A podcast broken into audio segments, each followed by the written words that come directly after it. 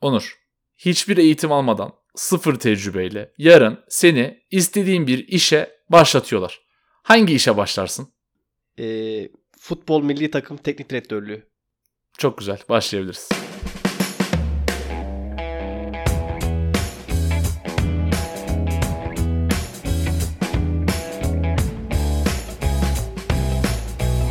Benim de aklımdaki cevap federasyon başkanlığıydı. Oradan da şey diyecektim. Nasıl olsa çok bir arka plana çok bir tecrübeye gerek yok falan diye böyle bir oradan böyle bir futbol göndermesi falan ama teknik direktörlük de benzer. Bence açıkçası e, bundan önceki teknik direktörlerimiz kadar iş yaparsın. Ben senin futbol bilgine güveniyorum yani. Teşekkür ederim. Yani ben de inanıyorum yapabileceğime. Ya en kötü ihtimalle zaten en kötüsünü de yaşadık. Sıfır da çektik gruplarda. Aynen. Hani daha ne olabilir? Büyük ihtimalle daha kötüsü olmaz. Ben bu arada A milli takımların ayrı bir teknik direktörü olması gerektiğini düşünmüyorum. Yani bence o yıl o ligde en başarılı teknik direktör kimse yerli. Bence onu o sırada A milli takımın başına gayet de güzel getirirsin. Mis gibi de yapar yani. Evet aslında mantıklı ama orada Türkiye'de neyse futbol muhabbetini uzatmıyorum. Çünkü çok konuşabiliriz bu konu hakkında. Ama A milli takım teknik direktörü Galatasaraylı olacak. Fener'den almayacak falan şimdi. Biz yapıyoruz böyle şeyler yani. Laf çıkacak falan. Yabancı en iyisi. Bak Kuntz'a kimse bir şey demiyor. Adam Alman zaten desen de anlamıyor. Gerçi biraz Türkçe öğrenmiş. Ben sempatik bir adam. Seviyorum Stefan Kuntz'u. Ee, takip etmiyorum bu arada futbolu hiç ama yani diziye dönebiliriz bence. Dönmeden küçük bir açıklama. Sesim böyle Onur görünümlü Ayşe, Ayşe görünümlü Faruk gibi çıkıyor olabilir zaman zaman. Burcu Esmersoy gibi çıkıyor olabilir.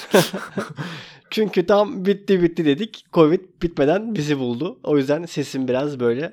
Kusura bakmayın. Bu haftalık sesimi böyle dinleyeceksiniz. Yapacak bir şey yok. Evet ben bütün dinleyicilerimiz adına sana geçmiş olsun diyorum. Zaten kendi adıma dedim daha önce. ee, Sağ olsunlar. Acil şifalar diliyoruz kardeşim. İnşallah bir sonraki podcastimizde o eski güzel sesinle tekrar geri dönersin. Ee, şimdi bugünün dizisini seçerken biraz zorlandık. Neden zorlandık? Acaba Stranger Things mi konuşsak diye bir oturup düşünmedik değil.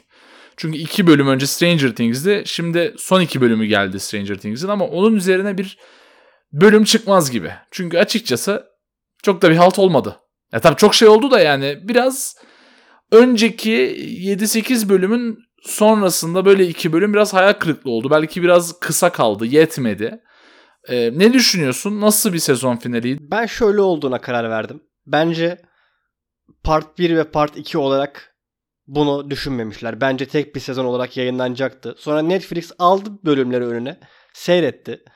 Duffer'lara dedi ki ulan ilk 6 bölüm çok güzel. Son 2 bölüm çok saçma sapan. O yüzden biz izleyiciyi hype'lamak için bunu Part 1 ve Part 2 olarak ikiye bölelim. Son iki bölümü iki ay sonra yayınlarız Temmuz'un başında. Zaten insanlar o süre zarfında Stranger Things konuşur. Sosyal medyada bizim fotoğraflarımız, videolarımız döner, ürünlerimiz satılır, müziklerimiz yayınlanır. Herkes bizi konuşur. Son iki bölüm çok iyi olmasa da zaten 5. sezon gelecek. Her türlü bizi izleyecekler aga deyip Part 1 ve Part 2 olarak ikiye böldüğünü düşünüyorum. Cevabımdan da anlaşılacağı üzere çok iyi olmayan iki bölümdü. Veyahut da ilk bölümler o kadar iyiydi ki yani part 1 ondan sonra bizim beklentilerimizi karşılayamadı. Spoiler vermek istemiyorum. Burada başka bir afiş görüp burada Stranger Things spoiler'ı yemiş olmayın istiyorum. Ama benim beklentilerimi karşılamadı. Ayrıca Duffer kardeşler verdikleri sözü tutmadı. Sence? Ee, doğru. Yani Game of Thrones var bir şey bekleniyordu Duffer kardeşlerin deyimiyle. Yani ikinci, üçüncü sezondan daha iyi miydi bölümler? Daha iyiydi. Ama şöyle düşünüyorum yani çıta o kadar yükseldi ki izlediğimiz bölümlerle çıta azıcık düşünce bile biraz hayal kırıklığı oldu. Ee, ben sana Stranger Things'den bağımsız şöyle bir soru yönelteyim. Çünkü söylediklerine katılıyorum. Aynılarını tekrar etmek istemiyorum. Şimdi Netflix'in ikiye ayırma stratejisi konusunda katılıyorum sana ama şimdi Netflix sence bunu bir adım ileri götürüp bazı dizileri bu kadar büyük hit dizileri hafta hafta yayınlamaya başlar mı? Çünkü e, mesela The Boys Disney dizileri işte Obi-Wan'lar, Miss Marvel'lar e, onun dışında işte birçok e, normal izlediğimiz yani Better Call Saul mesela hafta hafta geliyor ve açıkçası popüler kültüre etkisi atıyorum Umbrella Academy'den daha yüksek. Sence Netflix bu hafta hafta modeline bazı dizilerinde dönmeye karar verir mi? Yani mevcut dizileri arasında böyle bir şey aklıma gelmiyor. Çünkü şu anda çok lokomotif bir dizisi yok bence Netflix'in. Ama diğerlerinde var. Prime'da var, Disney'de var. Ama Netflix daha çok böyle izle bitir, çıtır çıtır dizi gibi bir fabrika gibi üretimi yapıyor. O yüzden bence Netflix'in izleyeceği politika değişmeyecektir. Yani bir kere de önümüze yiyecek nasıl ondan sonra yarın başka bir dizi çıkacak. iki gün sonra bir tane daha dizi çıkacak ve bunların ortalamaları birbirine çok fazla yakın. Ama yüksek bütçeli, çok deli böyle kitleleri peşinden sürükleyecek inanılmaz bir yapım gelirse onunla belki mantıklı olur ama öyle bir yapım Netflix bünyesinde dizi olarak izleyeceğimizi çok düşünmüyorum ben. Evet muhtemelen mantıklı. Söylediklerine katılıyorum. Her zaman olduğu gibi. Bir kere de katılmayalım değil mi? Şimdi 3 tane dizi var söyleyeceğim. E, Westworld başladı. İkinci bölümü siz dinlediğinizde bunu yayınlanmış olacak. Üçüncü sezonu çok büyük bir hayal kırıklığı olan bir dizi olduğu için dördün izlenme oranının düşük olduğunu düşünüyorum. Fakat bence iyi bir başlangıç yapıldı. Sezona biraz daha özüne dönme gibi bir hani o birinci sezonda yakaladıkları havayı yakalama gibi bir e, düşünce içerisinde olabilirler. Öbür iki dizi de muhtemelen ileride konuşacağımız The Boys ve Umbrella Academy hakkında bir şey söylemek istiyorum. Ee, burada Netflix çok büyük stratejik bir hata yaptı. Ve The Boys kadar belki de son dönemlerde en orijinal, en yaratıcı süper kahraman dizisi yayınlanırken bu kadar hit bir dizi yayınlanırken kendi süper kahraman dizisini yayınladı. Ben ikisini yani Boys'un 5. bölümündeyken Umbrella Academy geldi 20 dakika dayanabildim. Ya çünkü bir tarafta yani ne vahşetler ne orijinallikler öbür tarafta dans ediyorlar. Ee, Netflix çok büyük stratejik hatalar yapıyor. Ya yani bence Prime zaten Prime'ı biz ikimiz de tercih ediyoruz genel kalite bakımından. Ama yani HBO'suydu, Hulu'suydu ve yeni gelen Disney'ydi. Bunu tekrar tekrar söylüyoruz. Netflix bu stratejik hataları yapmaya devam ederse e, yani Amerika'da zaten çok geri düştü. Uluslararası anlamda da geri düşeceğini düşünüyorum. Bugün bizim konuşacağımız konuda bir Netflix dizisi ve işte ülkemizdeki Netflix etkisini de konuşuyor olacağız.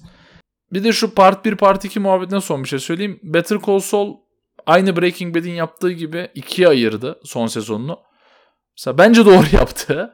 Çünkü inanılmaz bir sezon arası finali. Tabii ki spoiler vermiyorum. Ee, fakat şimdi o Breaking Bad'in o son 6 bölümü vardı ya. Televizyon tarihine geçen 6 bölümü. Belki de o 6 bölüm o kadar iyi olmasa Breaking Bad unutulup gidecekti. Better Call Saul da benzer bir etki yaratır diye düşünüyorum. Eğer izlemediyseniz ya da bir yerde bıraktıysanız, arada kaldıysanız şu son 6 bölüm gelmeden bir yakalayın bence. Çünkü gerçekten çok inanılmaz bir final yapacağını düşünüyorum. Diyerek konuyu bugünkü dizimize getiriyorum. Bugünkü dizimiz As the Crow Flies. Yani kuş uçuşu. Evet bu gerçekten oldukça kanlı bir bölüm olacak. Yani çok canlar yakacağız, çok kan dökeceğiz böyle şeyi bilemiyorum.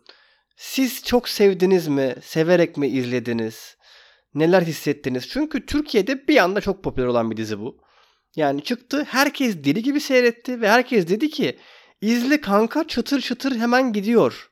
Herkes bu şekilde diziyi arkadaşına tavsiye etti. Bana da bu şekilde edildi. Ben de böyle seyrettim. Evet çıtır çıtır bir kere de seyrettim bitirdim. Ama umarız ki e, yapacağımız yorumlar sizin çok sevdiğiniz bir dizi hakkında olmaz. Çünkü Mert'in de benim de bu diziye karşı hazırladığımız bazı laflar var.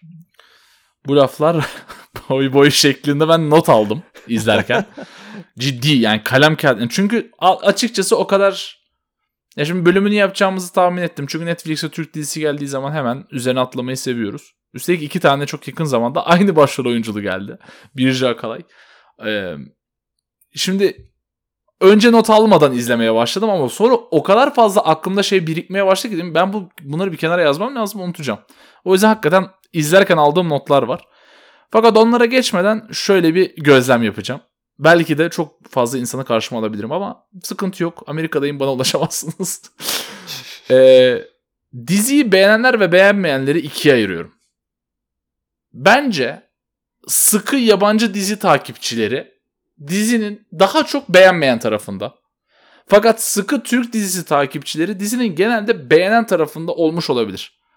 Eğer siz bunlara dahil değilseniz tabii ki başka. Ama niye böyle diyorum? Çünkü her ne kadar orijinal bir senaryo olsa da söylense de böyle oldu. Ve bize biz bu şekilde izle, orijinal bir Türk Netflix dizisi olarak izlesek de az sonra tekrar tekrar açıklayacağım şekilde çok fazla yabancı dizi esintisi var.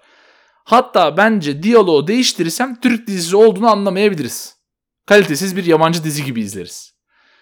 Ee, bilmem katılıyor musun ama bu Netflix'teki Türk dizilerinde genel bir problem. Hakan Muhafız'a da aynısını söylemiştik.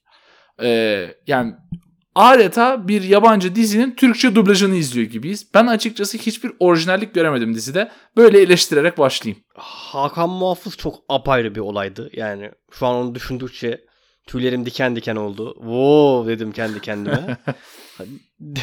Neyse oraya girmeyeceğim. Bir gün belki Hakan Muhafız'ın bölümü yok yapmayız ama olsun. Ee, kendi içimde şu an düşündüm acaba yapsak nasıl olur diye sonra hemen vazgeçtim. Ee, dediklerine %100 katılıyorum. Gerçekten diyalogları hiç olmasa belki filmin dizinin dizi daha orijinal olabilirdi. Yani bak 8 bölümdü dizi. Diziden her diyaloğu çıkart. Hiç diyalog olmasın dizide. Şu anda herkes bir böyle canlandırsın. Çok daha güzel bir dizi olacağını düşünüyorum. Bence bir de böyle çekilsin dizi. Yani kimse konuşmuyor. Tamamen sessiz. Müzikleri de boş ver çünkü zaten çok kötü. Eğer ki müzik istiyorsanız YouTube'un free library'si var. Hem de şey de yok onun böyle bir telif sorunu da yaşamazsınız. Açın böyle üstüne böyle bazı sahnelerin koyun. İşte action müzik, drama müzik. Oradan kendi kendinize de böyle filtrelersiniz. Oh mis gibi de olur. Bence var ya 10 numara 5 yıldız dizi olur. Hiç diyalog olmazsa. Bak spoilersız kısımda konuşabildiğimiz için bunu müziklere ben de bir takılacağım. Şöyle ben de bir ateş edeyim müziklere. Şimdi Türk olduğumuz için ve Türk müziklerini dinleyerek yani bizim sonuçta çocukluğumuzda dinlediğimiz 90'lar 2000'ler müziklerini çok beğendiğimiz için belki bir ön yargı olabilir. Ama bence böyle değil. Ben belli janralarda çok çok çok iyi müzikler yaptığımızı düşünüyorum. Çok iyi sanatçılarımız var. Ve Aşk 101'in ve bu arada bu bölümde çok fazla Aşk 101 karşılaştırması görebilirsiniz. Aynı yazardan çıktı. Hani sonuçta Netflix ürünü. Fakat Aşk 101'in bütün eksiklerine rağmen ısrarla tek övdüğümüz kısmı müzikleriydi. Yani adamlar en kötü sahnede bile en güzel müziği koyabilirler. Tebrik ediyorum. Burada niye yapmadınız? Ya benzer bir ekip olduğunu tahmin ediyorum. Yazar aynı sonuçta. Neden bu bu kadar jenerik müzikler ve yabancı müzikler? Ha yabancı müzik çal, popüler bir yabancı müzik çal bari de hani bildiğimiz bir şey olsun. Sonuçta herhangi bir sahnedeki bir eksikliği kapatabilecek önemli unsurlardan bir tanesi müziktir. Bakın Stranger Things'de bile gördük yani o kadar güzel müzik kullanılıyor ki belki de diziye böyle 7'de 7 iken 8'de çıkartıyor. Ama burada kötü müzik 7 iken 6'ya düşürdü bence yani. Müzik en büyük handikaplardan biriydi benim gözümde. Ve çok kötü bir karar. Yani kim verdiyse bu kararı müzikçiniz varsa değiştirin bir dahakine Netflix dizilerine müzikleri başka biri yapsın yani. Evet kesinlikle. Müzikçi de güzel bir tabir oldu. Yani. Müzikçi. kimsenin falan böyle. Müzikçiniz kim arkadaşım? Sesçi Müzikçi yapmıyordur çünkü. O meslek grubu kim bilmiyorum. Mesela e, Survivor'da biliyorum mesela müzikleri kimin seçtiğine dair böyle bir şey var. İçeriden şimdi TV8'den bilgi vermeyeyim. Düşmesinler peşime. Netflix dizisinde müzikleri kim seçer bilmiyorum. Bence bu arada yazar seçmeli. Yazar yönetmen seçmeli müzikleri. Bakın çok kalite. Mesela Hans Zimmer gibi bir adam ya da John Williams gibi bir adam her zaman yönetmenle beraber çalışır. Chris Nolan'la Hans Zimmer oturur beraber yaparlar. Çok ütopik bir örnek verdim de yani. Böyle olmalı. El ele çalışmalı bunlar. Çünkü çok önemli bir şey müzik. Daha müziğe o kadar sinirlendiysek yalnız ileride işimiz var ha bizim bu bölümde. Bu bölüm zaten dediğimiz gibi sıkıntılı bir bölüm olacak. Yani ama en azından biz seviyemizi koruyacağız. Yani sonuçta e, ablamız oturmuş bir şeyler yazmaya çalışmış. Yani ilkokul 3 sınıfından Büşra'yı şimdi alkışlıyoruz. Evet bravo. Güzel yazdın. Güzel yazdın tatlım. Daha Terbiyemizi koruyacağız deyip direkt ateş etmeye başlıyor. 10 dakika sonra küfür Daha etmeye başlıyorlar. Daha bunun ortaokulu var, lisesi var. Hayır aklımda kalan tek şey yani doğduğun ev kaderindir Mehdi ama Mehdi de pembe baksırlı hali yani. o o anda hiç böyle aklımdan silinmiyor. Niye bilmiyorum yani ama spoiler verelim mi? Spoiler vererek mi gömelim? Şimdi sandviç metodu vardır ya ben çok severim. Böyle bir şeyi hani eleştireceğin zaman önce iyi ile başlarsın. Sonra eleştirini yaparsın. Böyle araya giydirmiş olursun. Sonra tekrardan güzel bir şekilde kapatırsın. Biz de gömerek başladık. Öldürerek devam edeceğiz ve tabutu yavaş yavaş kapatarak bölümü sonlandıracağız gibi gözüküyor. Ben ters sandviç yapıyorum. Kötü iyi kötü gideceğiz. Müzikten sonra iyi bir şey söyleyeceğim. Ama spoiler'a girmeden son bir şey soracağım sana. Türk dizilerindeki küfür konusunu sana sormak istiyorum. Cem Yılmaz esprisine dönecek. Çünkü mesela hani mafya dizilerinde vardır ya gider çok düzgün Türkçe konuşur ona nasıl inanırsın falan. Şimdi Aşk 101'de de benzer bir eleştiri vardı. Burada da var. E şimdi bu dizide ben yakıştırmadım nedense. Ya bu şey değil ya kadınlar küfür etmemeli falan değil. Yok erkek kadına fark etmiyor. Şimdi kavga halinde tabii ki küfür olur da biraz araya ya ne bileyim ne düşünüyorsun bu kadar beni biraz dişin, dizinin dışına çıkardı ya açıkçası. Bilmiyorum daha doğal da gelmiş olabilir bazı insanlar. Sonuçta küfürlü bir dilimiz var bizim. Kabul. Ama küfür bana komedi etkisi yaratıyor genelde. Ben öyle alıştım. Hani kolpaçinalar, goralar. Küfür komik bir şey gibi geliyor bana. Ciddi bir sahne izlerken biri küfür etmeye başlayınca ya gülüyorum ya da sahnenin dışına çıkıyorum biraz. Ne düşünüyorsun küfür konusunda?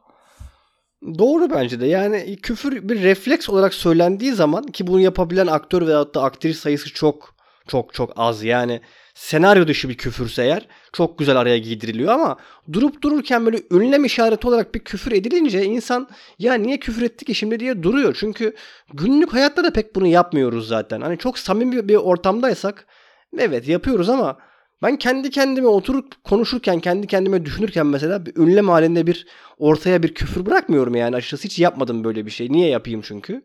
E, o yüzden dediğini ben de katılıyorum. Gereksiz küfürler beni rahatsız ediyor. Yoksa ben de küfür olması gerektiğini savunuyorum. Filmlerde de, dizilerde de, gerekiyorsa müziklerde de. Ama çok Kesinlikle. gereksiz de çok çok çok gereksiz yani. O yüzden dediğin şeye ben de katılıyorum. Yani bu bir aslında nesil savaşı dizisi. Yani Z nesli X nesline karşı mı? Artık Y nesli mi? Hangisi ise neresinden bilmiyorum. Kuşak çatışması daha güzel bir isim olurmuş yalnız. Evet kuşak çatışması bence kesin de iyi olurdu. Yani burada diyor ki Z nesli küfürü sever. Ama sever de yani böyle de sevmiyordur. Böyle sevmiyor yani daha doğrusu. Burada savunulan şey son cümlemi söylüyorum. Küfrün kullanılıp kullanılmaması değil diyaloğun ve dilin doğallığı aslında. Ne kadar doğalsa o kadar iyi diyerek bizi müziğe atıyorum. Sonra spoiler vermeye başlarız.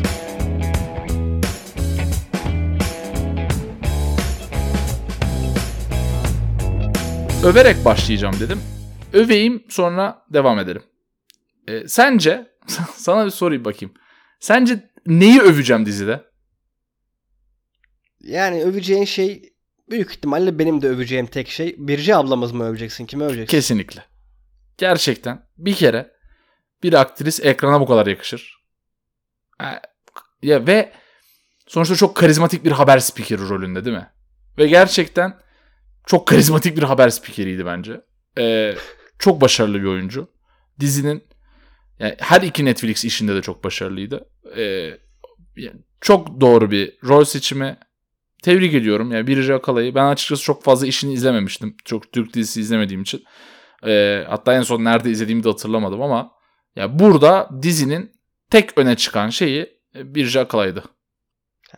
Ee, kesinlikle ben de katılıyorum. Yani ben övme evet övmeyecektim kimseyi ama Birce övülmeyi bence de hak ediyor. Gerçekten sanki bir haber spikerini alıp dizide oynatmışlar gibi doğal ve iyi oynamış. Ki bence bu diziden sonra herhangi bir kanalda bir e, ana haber bültenini sunabilecek kadar da e, bu olaya vakıf gözüküyor. Denenebilir bence. Benim tek bir sıkıntım var. Tek bir sıkıntı. Bu büyük ihtimalle renkli gözlerinden kaynaklı. Bilmiyorum ama böyle sanki karşısındaki kişiyle konuşurken ona değil de arkasındaki boşluğa böyle gökyüzünü delercesine bakışlar atarak dinliyor. Sanki karşısındakini sallamayarak dinliyor gibi bir hava yaratıyor.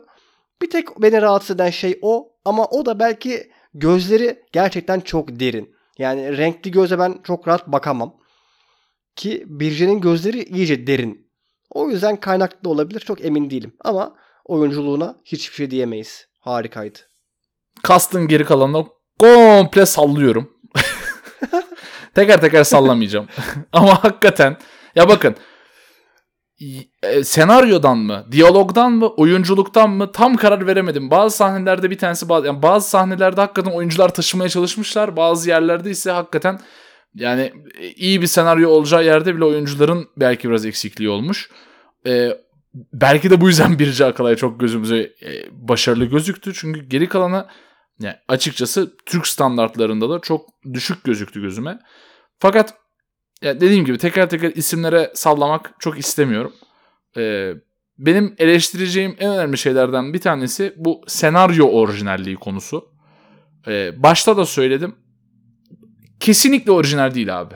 Yani belki içerisindeki bazı olaylar Türkiye'leştirilmiş olabilir. Hani Türk izleyicisine yönelik bir şeyler yazılmış olabilir ama parça parça çok fazla yerden tırnak içerisinde söylüyorum esinlenilme var. Şimdi burada şöyle çok sevdiğim bir laf vardır. Bir kişiden alırsan hırsızsındır, çok kişiden alırsan iyi bir araştırmacısındır gibi. Bu bu herkesin alarak hani sanki çok araştırdık, çok güzel bir şey yaptığın belki biraz ayarını kaçırmış. Ha bakın iki tane örnek vereceğim. Birinci bölümde işinden atılmış adamın bu silah çekme muhabbeti. Mesela açın Money Monster filmini izleyin. Birebir aynı senaryo. Daha büyük bir suç kesinlikle 3. bölümde e, bu yat kazası muhabbeti. Newsroom izleyenler. Ki açıkçası bu diziyi izleyip beğenenlerdenseniz kesinlikle Newsroom'u tavsiye ediyorum. Özellikle birinci sezonda çok beğeneceğinizi düşünüyorum. Ee, şimdi haber kanalını konu alan iki dizi tabii ki birbirine benzerlik sağlayabilir ama e, bir noktada da artık o benzerlikler açıkçası ilhamdan veya esinden öteye geçiyor. Ya yani o orijinal hissiyatını bana veremedi. Amacı oysa bile e, ben orijinal bulamadım açıkçası senaryoyu. Dizinin bir de komple yürütüldüğü bir yer daha var bence. Yani bilmiyorum hakikaten denk mi geliyor yoksa izleyip etkisinde kaldı mı senarist onu da bilmiyorum. Yani böyle bir şey ortaya çıkartıp bu senaryo orijinaldir nasıl denebiliyor onu hiç anlamıyorum zaten ama bir de Hint filmi var. Fan diye bir film. Fan. Hayran. Türkçe'ye büyük ihtimalle hayran diye çevirmiştir. Gerçi belli olmaz. Hani Kadir'in cilvesi de olabilir çevirisi. Öyle saçma sapan bir çeviri de olabilir. Orada da e, iki karakter var. Bir tanesi aktör, oyuncu. Aryan. Öbürü de Gorav. İşte Gorav yıllar boyu, hayatı boyunca hep Aryan'ı böyle rol model almış. Hep onun her hareketini hayatı boyunca taklit etmiş vesaire. Bir gün hakikaten çok uğraşıyor ve Aryan'la görüşebiliyor. Görüşüyor fakat Aryan bunu sallamıyor ve kötü davranıyor. O noktadan sonra da Gorav'ın bütün amacı Aryan'ı yıkmak, ondan intikam almak ve hayatını buna yönelik planlar kurarak geçirmeye başlıyor. Yani böyle baktığın zaman birebir aynısı. Hatta dizi bence öyle olsa çok daha sağlam olurmuş. En azından kötü karakterimizin niçin kötü olduğunu anlardık. Buradaki sıkıntı şu. Dizinin başında e, bir okul semineri sırasında tuvalette ilk görüşmeleri oldu değil mi? Lale'yi gördü, ona peçete uzattı. Lale bunu hiç sallamadı. Hatta suratına bile bakmadı. Ama burada bizim kızımız ne buruldu, ne üzüldü, ne kin güttü. Hiçbir şey olmadı abi. Yani burada kadına gıcık olmaya başlasa dizi bence çok daha mantıklı ilerlerdi. Çünkü biz hiçbir şekilde kızın niçin kötü olduğunu anlamadık. Hiç kimse, hiçbir kötü karakter, hiçbir dizide veyahut da hiçbir filmde safi kötü olmaz. Olursa başarısızdır. Başarısız bir karakter tiplemesidir. Ama ne zaman ki arka plan hikayesi çok iyi yazılmıştır. Niçin kötü bir karakter olduğu çok iyi bir şekilde anlatılır. O dizide, o filmde kalite bakımından yükselmeye başlar. Burada onun esamesi yoktu diye düşünüyorum ben. Sen ne düşünürsün bilmiyorum. Esamesi vardı. Esame böyle az bir şey değil mi? Şimdi bir arka plan hikayesi vermeye çalıştı. Bir flashback sahnesi yapıldı. E, diziyi çözüyorum şu an. Hazır mısın? Yani bak dizideki en büyük problemlerden bir tanesi şu şekilde çözüyorum. Lale karakterine verdiğin kadar flashback sahnesini Aslı karakterine ver. E, Lale'nin hikayesini ve Lale ve Kenan'ın arasındaki ilişkinin background'unu işte o e, İrem Sakın oynadığı Müge karakteriyle beraber böyle bir büyüyüşleri, yaşadıkları, onların motivasyonlarına sebep olan olayları aslında derinlemesine bize gösterdi. İşte e, sonuçta o kocasıyla tanışmasını gösterdi, aralarındaki kavgayı, açılımı gösterdi. Müge'nin niye kötü karaktere dönüştüğünü, Aslı'nın niye kötü karaktere dönüştüğünden daha iyi biliyoruz. Yani Müge'nin hareketleri aslan daha mantıklı. Çünkü anlıyoruz Müge yıllardır arka planda kaldığını hissediyor. Sürekli bu ikisinin gölgesinde işte beraber ekrana çıkmaları gerekirken aslında Lale tercih edilmiş. Sürekli bir böyle bir arkada kalma var. Bak nasıl bir motivasyon katıyor bu karaktere. Bir anda gözümüzde bir karakter oldu. E CEO'nun e, işte Defne Kayalar'ın oynadığı CEO karakterinin motivasyonunu tahmin etmeye çok gerek yok. Para. Televizyon lideri para tamam zaten çok şey bir karakter değil. Bakın kötü karakterlerin motivasyonlarını anlıyoruz. Aslı'yı anlamıyoruz. Olmam lazım diyor. Ya niye? Sen annenle oturdun televizyonda kadını izledin. Orada böyle bir, bir, bir şey gördük. Esame dediğim kısım orası işte. Yeter mi bu? Ya, dizinin afişine suratını koyacak kadar önemli bir karakterse bu. Bir başrolse. Bütün dizi bu iki karakter arasındaki çatışmadan kaynaklanıyorsa o karakterlerden bir tanesinin biz her hareketini niye yaptığını anlıyor olmalıyız. Çünkü bunu anlamıyorsak bomboş bir şey izliyoruz. Ya artık benimsin. Ver bakalım kendini bana. Ne- neden böyle bir Fifty Shades of Grey ilişkisi içerisindeyiz mesela? Bu dominasyon ihtiyacı, bu dominasyon isteği nereden geliyor? Hadi öbür çocuk yazık yavrum aşık ne yapsın? ya kötü karakter bölümümüzü gidin dinleyin. Defalarca söyledik. Onur az önce de söyledi. Bir yapım kötü karakteri kadar iyidir. Bu yapımı da en kötü yapan şeylerden bir tanesi kötü karakteriydi. Bir de arkadaşlar bira çok pahalı artık. Yani bakın bir bira oldu kaç para. Yani altılı bira almaya kalksanız gerçekten inanılmaz fazla para vermeniz gerekiyor. Bu kız stajyer büyük ihtimalle eee, buna zarfta para veriyorlardır. Asgari de almıyordur. Zaten hatta maaş da almıyor olabilir. Zaten bir evin deposu yani şey bir evin bodrum katında kalıyor. E, bir binanın bodrum katında kalıyor. Çok da parası yok diye anlıyoruz. Zaten kıyafetlerin hep üzerinde alarmları, etiketleri vesairesi hepsi duruyor. E, o biraları alacak parası bu kızın olamaz mantıken. Yani sürekli de bira tamam anlıyorum Netflix dizisi yaptık, gençlik dizisi olacak. O bira verelim asi ruh ama eline hep bira vermene gerek yok. Yani sarma sigara içebilir mesela o da asi bir hava katar ve biraz daha en azından bütçesine uygun gözükür ama Carchur sürekli dolaptan bira açması ben birayı çok severim. Beni bile yordu. Yani hani o kadar bira içmezsin abi. Zaten paran yoktur. Bir paran varsa bile evde sürekli bira içip dolaşmazsın. Yani o takılacak nokta mı diye soruyorsunuz. Haklısınız ama evet bazen böyle garip garip şeylere de tak- takılabiliyorum yani. İkinci takıldığım bir şey daha var mı? Ben hayatımda bu kadar çok konuşan stajyer görmedim. Yani hiçbir yerde bir stajyeri hele ki medya kuruluşunda bu kadar çok konuşturmazlar. Bu kız her şey hakkında yorum yapıyor abi yani. Stajyer bir kere her yerde telefona dolaşıyor. Bu da çok göze batar. Ee, birazcık gerçek uygun olabilirdi bence. Bir gün sadece ve sadece bir gün senaristimiz bir medya kuruluşundaki stajyerleri gözlemlese hadi medyayı geçtim almadılar oraya. Herhangi bir yer, herhangi bir kurumsal veyahut da kurumsal olmayan bir firmada bir stajyerin bir gün içerisinde ne yaptığına baksa az çok daha gerçeğe uygun e, bir şey çizebilirdi bence, yazabilirdi. Bu beni çok yani inanılmaz hani şeyi geçtim zaten hani 5 farklı fake hesaptan tweet atınca trend topik olmayı geçtim zaten. Öyle bir etkisi var tamam ama her şeyi de yani çalıştığı yerde yapabiliyor. O kadar rahat, o kadar geniş, o kadar başka bir işi yok. Yani e, enteresan. Sen bu kadar takıldıysan düşün ben ne kadar takılayım. Ben bir televizyon kuruluşunda stajyerlik yaptım 6 ay. Ben o kızın söylediklerini söylesem tekme tokat binadan dışarı atılırdım. Ya abartıyorum tabii ki ama ya bakın sonuçta tecrübe ise tecrübe. Çok güzel bir deneyimdi benim için o ama ben su kolisi taşıdım. Yani e, ve benim oradaki stajyer arkadaşlarımın da açıkçası yapılan programa etkisi o kadardı. Çünkü zaten stajyerden beklenti o. Zaten bir fikir verilmesi bekleniyorsa eleman alınır. Stajyerden fikir verilmesi beklenmez. Stajyer izler, susar, öğrenir. Bir süre sonra artık fikirlenir. Yani bu yani stajyerlikten sunuculuğa birkaç hafta içerisinde bir yükselme. Hadi tamam dizi peki. Ama belki de orijinallik eleştirisine tekrar geri dönersem bu kadar Türkiye'deki durumun gerçekçiliğinden uzak bir hikaye yazılması artı yabancı müzikler artı senaryo artı yazar bir anda böyle bir işte o sanki yabancı dizi izliyormuşuz havası yarattı. Ee, şimdi dizinin asıl büyük çatışmasına ve dizinin finaline sallayalım. Sonra biz de final yapalım istersen. Olay ne? Kuşak çatışması. Eski kan. İşte ne lale diyorlardı? Bir şey lale. Karasal lale. Karasal lale ve yeni kan.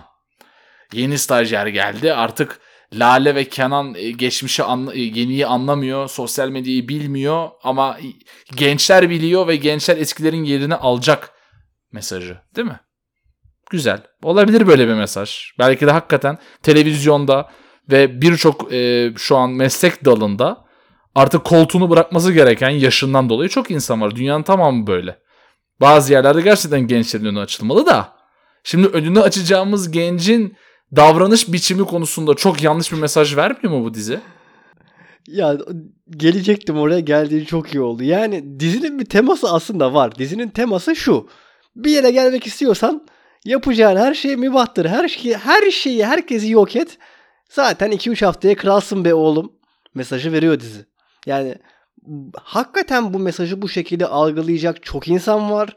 Meriç ablamız yazarken bunu düşündüğümü bilmiyorum ama günümüzde bile ulan ben şu haber spikerinden çok daha iyi değil miyim ya diye düşünen birçok basın yayın öğrencisi olduğuna ben şu an çok eminim. Çünkü biz bazı şeyleri ee, bazı şeylerden anlam çıkartmakta ama yanlış anlam çıkartmakta çok ustayız. Hakikaten bu işi iyi yapıyoruz. Yani anlamamamız gereken şeyleri bir çırpıda anlayıp onlara çok derin e, şeyler katabiliyoruz, yükleyebiliyoruz bir anda.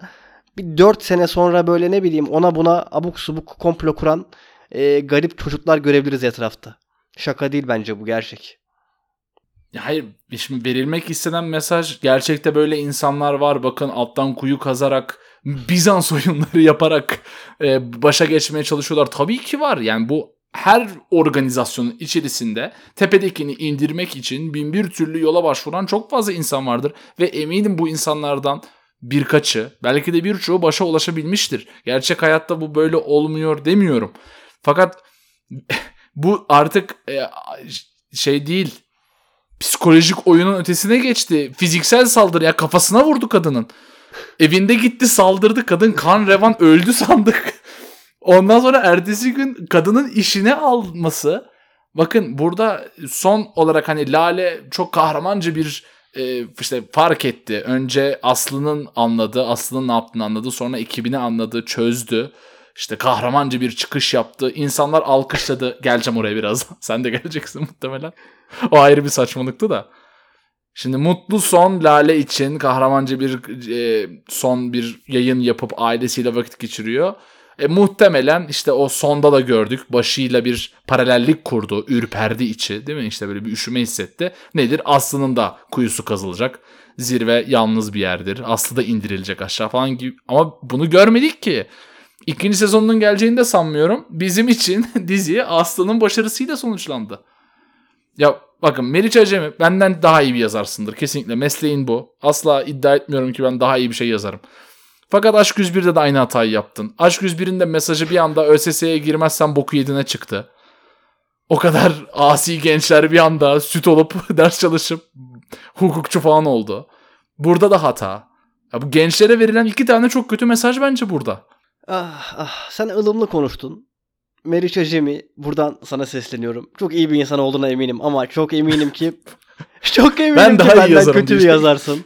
Hani sadece senaryo anlamında değil yani. Herhangi bir herhangi bir şeyi benden kötü yazacağını düşünüyorum. O yüzden bak bu işten iyi paralar kazandın. Bugüne kadar bayağı dizi yazdın. Yani bunlar bir de şey de hani popüler dizilerde oldu. İkisi Netflix'te işte ondan önce televizyonda ufak tefek cinayetleri yazdın ki ben onu uzun süre seyrettim. O da sonradan çok kötü oldu ama ilk başları fena değildi. Ama o da onu da sen yazmadın be abla yani o da zaten var olanı alıp yorumladın. O yüzden iyi de para kazandıysan bence elinde başka bir mesleğin de varsa e düşün. Belki onu daha iyi yapıyorsundur. Hani yine yaz. Bak hobi olarak yine yaz. Ama bu çok kötü bir abla. Yani o yani sonda balkondan selfie çekilip lale lale gel beraber kadraja gir Mercedes'in içinden diyen ablaya mı takılayım? Yani Kıyıköy İstanbul'a iki buçuk saat. İlla ki Kıyıköy'de çekmek istiyorsan git Kıyıköy'de çek. O çektiğin yer bana Kıyıköy'müş gibi gelmedi. Sanki Şile'yi Kıyıköy'müş gibi gösteriyorsun gibi hissettim. Umarım öyle yapmamışsındır. Ama bence öyle yaptın. Orijinal senaryo dedin. Çok orijinale benzemiyor. Yani diyebileceğim çok şey var ama daha fazla da şey söyleyip daha fazla gömmek istemiyorum. Ee, şimdilik bu kadar gömeceğim. Abi bir kadın bir erkeği yazdı. Herhalde en başarılı işi. Ben keyifle izlemiştim zamanında. Demek ki ilişkiler konusundaki tespitleri gençlik konusundaki tespitlerinden daha iyi. Hatta e, karasal lale konusunda hani gençlerin önüne açılın falan muhabbeti var ya belki de belki de günümüz jenerasyonunun içinden geçtiği durumu, günümüz jenerasyonunun yaşadığını tam olarak belki de kavrayamamış olabilir yazar olarak. E, sonuçta iyi, iyi, iyi işleri yok değil. O işlere geri dönebilirsin bence de. Ya tahmin ediyorum Netflix Türkiye'de belli isimlerle çalışıyor. Çalışmaya da devam eder herhalde. Etmesin. Başkalarını bulabilir. Yani Disney Plus mesela daha sağlam bir kadroyla giriyor gibi. Netflix'e de tavsiye ediyorum daha sağlam bir kadro. Rica ediyorum. Oyunculuk olarak da, yazar olarak da, mekan olarak da. Çekim kalitesi belki hakikaten Netflix standartlarına yakın olabilir bütçe sonuçta e, Amerikan şirketinin Türkiye'de çektiği bir dizinin bütçesi herhangi bir Türk dizisinden daha yüksek olacak. Ben çünkü dizi setlerinde de bulundum. Nasıl bütçelerle uğraşıldığını da biliyorum. Amerikalı adam 100 dolar koysa bizim bir bölüm bütçesi çıkıyor zaten. O yüzden e, Netflix devam. Türk dizileri çekmeye devam eder, etsin. E, genelde iyi işler çıkmıyor maalesef. Ama şuna karar verilsin bence. E, Türk bir yapımı yabancılara mı izletmek istiyoruz? Yoksa yabancı kalitesinde bir yapımı Türklere mi izletmek istiyoruz? Konusunda bir karara varırsak bence ortaya çıkacak yapımın kalitesi çok daha net olacak. Çünkü ikisinin ortasında bir şey kalırsa ne yabancılar yapımı beğenmiyor ne Türkler yapımı beğenmiyor. O yüzden e, hedef kitleyi iyi seçin. Buradan bizi dinlemiyor Netflix, kimsikler bize ama hedef kitleyi iyi seçerlerse daha iyi bir yapım çıkar bence ileride. Evet bir de Türkiye coğrafyası önemli Meriç abla. Yani hani İstanbul'da hava çok güzelken Ankara'da hava eksi 20 olmaz genelde. Ne bileyim. İstanbul'dan Eskişehir'e uçakla pek görmedik. Eskişehir'den istediğin saatte uçağa atlayıp İstanbul'a pek kolay gelemezsin. Böyle gerçekler de var. Zaten arabanla daha çabuk gelirsin Meriç abla. Hani ne bileyim tren meren belki olabilir ama herhalde Mercedes de varsa 2 saatte evinde olurdu diye düşünüyorum. Yani bunlar tabii küçük ayrıntılar. Türkiye coğrafyası güzeldir. Çok fazla da girmeyeceğim bu tip şeylere ama oturup hepimiz seyrettik. Çoğumuz da hastayken seyrettik. Erkeksek çoğumuza ex sevgilimiz önerdi, eşimiz önerdi. Hepimiz bir şekilde seyrettik mi seyrettik. Evet belki amacım buydu. E, o zaman da dizi belki de amacına ulaşmıştır. Çok emin değilim yani. Hani izlenildi mi? İzlenildi. İkinci sezon zaten çıkmayacaktı büyük ihtimalle. O yüzden çok büyük bir devam gayemiz de yok. E, belki de dizi amacına ulaşmıştır Mert. Ne diyorsun? Yani doğru bir yerden bakmış olabilirsin de Netflix'e ya ikimiz otursak salonda kamerayı kendimize çevirsek bir şey çeksek Netflix bunu platformuna koysa izlenir abi. Yani Netflix'in Netflix'in bütün iş modeli bu zaten. Ne koysalar izleniyor. Üstelik Türk yapımı bir şey. Zaten bir avuç Türk yapımı var. E, Türk izleyicisi tarafından tabii ki izlenecek yani Netflix. O yüzden ben başarı kabul etmiyorum açıkçası. Yani Netflix'te çıkan bir şeyin izlenmesi benim gözümde başarı değil. Evet sen de haklısın. Belki bir gün benim evin salonunda da Netflix'e böyle bir kısa film falan çekeriz. Ne diyorsun? Bizim seninle çok çılgın planlarımız var zaten sürekli. Ee, bir kısmını gerçekleştirebildik. Bir kısmı mesafe engeline takıldı. Podcast bu engele takılmadığı için çok mutluyum açıkçası. Çünkü aramızda e, çok uzun mesafe var ama ona rağmen podcast yapabiliyoruz. Güzel oluyor. E, bir gün senin salonunda buluşabilirsek bir kısa film çekeriz. Belki. Ne yaparız bilmiyorum ama yani. Ama oturup kafa kafaya versek bir senaryo yazsak bence daha iyi bir şey yazarız. Şu an orada ben geri adım atıyorum Meriç Acemi konusunda. Ben çok eminim yani. Hatta hatta senaryomuzu Meriç'e satarız. Meriç, Meriç Hanım Meriç Hanım. Meriç abla. Meriç Hanım efendi o senaryoyu kullanarak güzel bir e, işe imza atabilir. Yani ben elinin lezzetli olduğuna inanıyorum Meriç Hanım'ın ama birazcık desteğe belki ihtiyacı var. Belki uzun bir tatile çıkmalıdır. Bu şey gibi olmadı mı peki sence? Dizide verilen mesaj gibi olmadı mı? Şimdi biz her türlü e, şeyi yapıp kurnazlığı yapıp her türlü oyunu oynayıp Meriç Acem'in altını kazıp onun yerine alsak Sonra desek ki hacı biz senin dizini izledik o yüzden böyle yaptık. Kim ne diyecek? Yani bence de bence öyle yapmalıyız hatta ama evine girmeyiz. Yok saldırmayız. Ben, ben zaten pasifist bir insanım. Yani. Saldırıya karşıyım. Non-violence. Ben Gandhi de. falan ben. böyle. bir tek aç kalamıyorum. Gandhi'den tek farkım o. ee, evine girmeyiz, saldırmayız. Ama yani bilmiyorum ben şimdi Netflix'le bir görüşmelere başlayacağım burada. Stajyer olarak girip bir hafta sonra yazı yazmaya başlayacağım. Ee, yani bilmiyorum. Gerçekten enteresan bir e, tecrübeydi bu diziyi izlemek. Bu diziyi yorumlamak. Gerçekten herhalde 60 bölümdür ilk kez bir diziye bu kadar yüklendik. Ee, belki de içimizden Türk dizisi ol. Mesela yabancı dizi bunu yapsa gerçekten 2 dakika düşünmem. Atarım bir daha da bakmam ya. Hakikaten dönüp bakmam yani Amerikan dizisi olsa ama Türk dizisi olunca daha bir acıttı be. Ya bu dizi in, uluslararası bir platformda 200 ülkede izleniyor abi. Allah'ın Slovenyalısı bu diziyi izliyor şimdi yani. Diyecek ki Türkler böyle mi? Değil. Yani varsa da yani bilmiyorum. Biraz fazla milliyetçi yaklaştım olaya. Kadın komaya girdi komaya. Kadın ka- 2 litre kan yemin ediyorum kafasından aşağı aktı. Sonra uyandı. Yüzümde başını şey var. bağladı. hastaneye gitmedi ve hayatına devam etti. Yani ben şey bekledim mesela. Akşam herhalde bir beyin sarsıntısı geçirecek uyurken. Kesinlikle, ölecek evet. mi ölecek. Evet. Abi hiçbir şey olmadı. Oraya bir dikiş bile atılmadı. Hiçbir şey olmadı. Orası Bak şey daha devam olur. eder ya. O bu son konuşmasını çekti ya böyle arkadaşlarım bana oyun oynadı falan. O konuşmayı bitirip böyle küt diye masaya düşüp ölse tamam öbür kızı da tutuklasalar cinayetten hapse atsalar daha güzel bir dizi olurdu. Yüzde yüz katılıyorum ya. Yani bu bu diziye bir ölüm yakışırdı. Hatta ben öyle yani Duffer. Brothers'a sesleniyorum. Ölmüş gibiydi yani. Onun yerine Mercedes içerisinde ne bileyim ya. Lale Hanım, Lale Hanım helal olsun sana. Yürü be. Reha Muhtar'a gösterilen sevgi gösterileri gibi Taksim Meydanı'nda. Ne bu ya böyle? Rica ediyorum otobanda araba kullanırken belinize kadar çıkıp yan arabadaki kişiye seslenmeyin ya. Yapmayın abi böyle bir şey. Cristiano Ronaldo'yu görseniz yapmayın böyle bir şey lan. Ay, Gerçekten. Bitmiyor, Gerçekten bizde bitmiyor. verebilecek bütün mesajlar yanlıştı. Yani utanmasa hani düğün konvoyu olacak böyle kafaya havaya ateş edecekler falan böyle etrafta. Hanım tarararara diye keleş böyle çıkacak. Garip bir diziydi yani ne diyeyim. Meriç abla, Meriç Hanım. Abi bir, yazma bir, bir, daha şey, bir şeyim daha var bak Bi- bitmiyor. Vallahi bitmiyor diziyle alakalı. Dizideki olayın ilerlemesinin tek sebebi ana başrol dışındaki her karakterin başrol dediğim Aslı kötü karakter. Herkesin geri zekalı olması. Çünkü Aslı o kadar bariz şeyler yaptı ki nasıl anlamazsınız oğlum? Kenan yavrum ne kadar açmışsın. Kızın çevirdiği oyunları anlamadın mı? Bir tane şampanya şişesine bütün hayatınız mahvoldu lan. Ya bir oturup düşünün bir critical thinking ya. Bak te- tebrik ediyorum Lale. Ha, hakikaten Birce abla harikasın. Bir tek Lale karakteri akıllı çıktı en sonunda. O da kafasına zaten balyoz yedi yani ondan sonra. Ya bu tarz dizilerde bak ben çok alakası ama Lupin dizisini mesela çok sevmemiştim. Niye? Çünkü zeki bir karakter varsa etrafındakilerin gerizekalılığından faydalanıyor oluyor. zeki bir baş karakterin varsa zeki bir başka karakterler de koy ki onları böyle kurnazlıkla falan alt etsin. Bu kızın zekası mekası yok. Aptal aptal şeyler yaptı. Geri kalanın salaklığından yani bitmeyecek bu bölüm. Şu an susuyorum.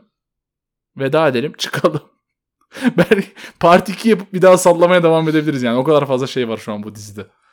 Evet ben bunun part 2'sine okeyim bu arada. Yani part 2 ama daha daha hardcore böyle hani bu, Ben bu- bütün podcast'i kuş uçuşu podcast'ine çevirmeye okeyim şu an. Hani bu daha insaflı bir bölümdü. Bugün çok fazla yüklenmedik. Daha yüklenebilirdik ama Meriç Hanım acaba bizi dinler mi? Yani bizi dinlerse o, o zaman bence daha hardcore bir eleştiri yapabiliriz. ya evet ya. Biz son anekdotumu vereyim. Amerika'da bir tane film festivali tarzı bir şey düzenlenmişti de orada bir tane filme salladık salladık salladık. Arkamızda filmin yönetmeni oturuyormuş. Çok üzülmüştüm açıkçası yani adamın işini o kadar salladık diye. O yüzden Meriç Hacamı da bizi dinliyorsa ben sevmiyorum ya yani böyle şey.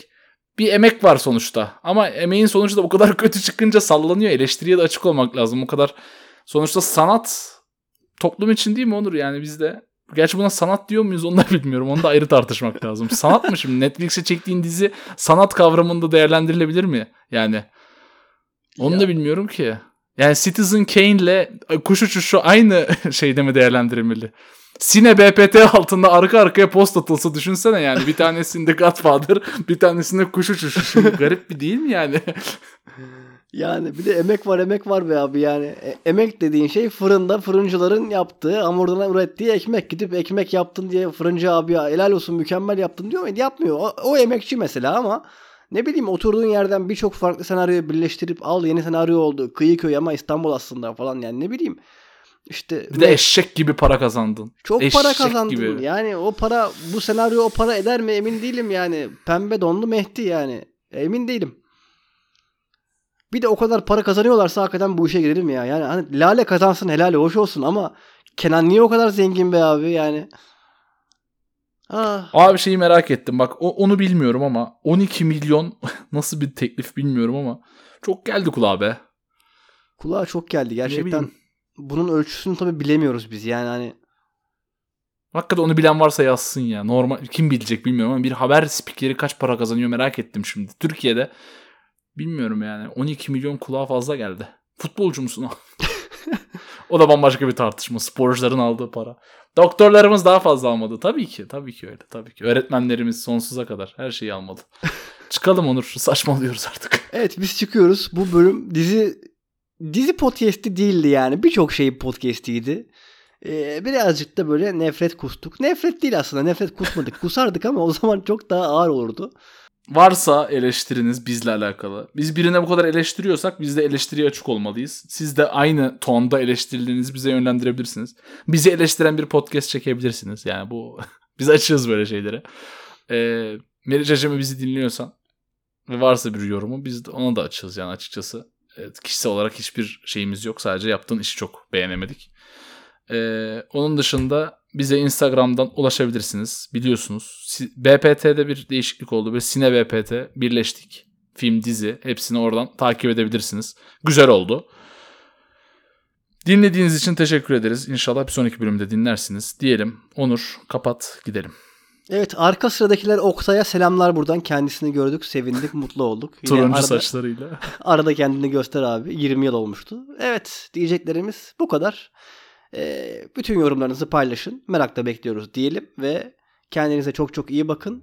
Bakınız ben Covid oldum. Siz olmayın. Vakalar yine artıyor. Neyse sosyal mesafeyi falan söylemeyeceğim. Zaten bundan hepsini biliyorsunuz. Hepinizi mesafeli mesafeli öpüyorum. Çok çok iyi bakın kendinize. Sağlıkla kalın. Hoşça kalın.